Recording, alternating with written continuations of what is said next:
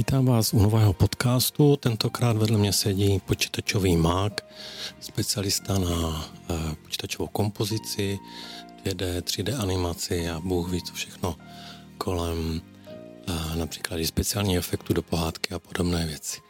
A Luky, prosím tě, na čem teď pracuješ? No, já dělám teďka v grafiku, nebo vymýšlíme design vlastně nového pořadu e, pro českou televizi, který se snad bude jmenovat Valérie a nějak dál. uh, takže vlastně teďka děláme tu nejhorší práci a to musíme vymyslet ten design celého, jak to bude vypadat, co se bude hýbat, jak se to bude hýbat, jaký to bude mít styl.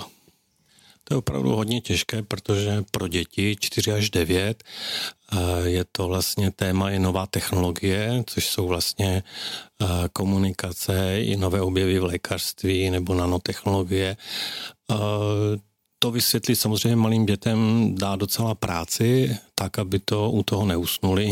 že? Já se dívám na ty obrázky, je to všechno nesmírně pestré, je to umístěné do vesmíru. A já vím o tobě, že eh, tebe zajímá věda a výzkum. Jaký máte teda první téma a eh, zdá se ti pro ty děti jakoby vhodné? No, první téma je bezpečnost, což je jako Hodné asi jo, protože to je strašně široké téma, dá se o něm uh, najít strašně moc informací a strašně široce se dá pojmout, takže se dá určitě najít nějaký obsah, který by zajímal i malé děti. Uh-huh. A Luky, ty už máš větší děti, já už mám taky větší děti. A jaké to je vlastně dělat dětské pořady uh, pro malé 4 až 9, 9 leté děti? Uh, nazírat na, myslíš si, že jsou a moudřejší, než jsme byli my? Jak, jsem, jak jsem byl chytrý ve čtyřech letech teda.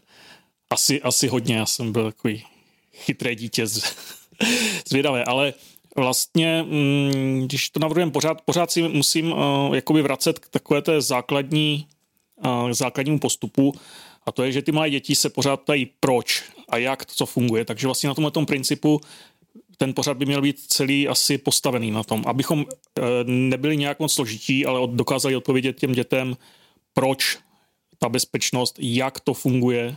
Takže to je taková pro mě takový jakoby mantra, kterou si pořád musím říkat dokola, když to navrhujem, abych eh, nepřešel do nějaké mm, příliš, příliš velké technické složitosti, protože pořád je to pro malé děti. A teď půjde do kin uh, pohádka Princezna zakletá v čase, kde si teda se svým týmem dělal eh, neuvěřitelné množství speciálních efektů. A který z těch efektů jakoby ti dal nejvíc práce a proč? No, těch efektů tam bylo opravdu hodně. Kdo tu pohádku vidí, tak vlastně tam je z, asi z hodiny, no, hodiny a půl filmu je nějakých 20 minut čistých uh, triků, takže pořádně se na to podívejte a hledejte ty triky. No, co bylo asi nejsložitější, mm, jsou, ty, jsou ty hlavní triky, to znamená, tam je hodně triků ve stylu výbuchu, explozí a kouzel, protože je to takový fantazy pohádka, hodně se tam bojuje a e, zabralo to asi nejvíc času, hlavně v té fázi té přípravy, protože nikdo vlastně na začátku nevěděl, neměli jsme jasnou představu, jak to bude fungovat, takže se muselo hodně testovat, hodně zkoušet a hodně upravovat.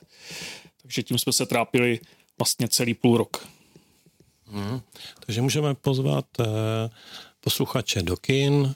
Princezna zakletá v čase, určitě to stojí za to, protože a nejenom, že triky jsou výborné, ale i ten příběh je velmi, velmi zajímavý, je svým způsobem i nadčasový, takže a, u, od mikrofonu vás zdraví Vláďa a Lukáš, děkuju moc za moc hezké povídání. Jak se stalo.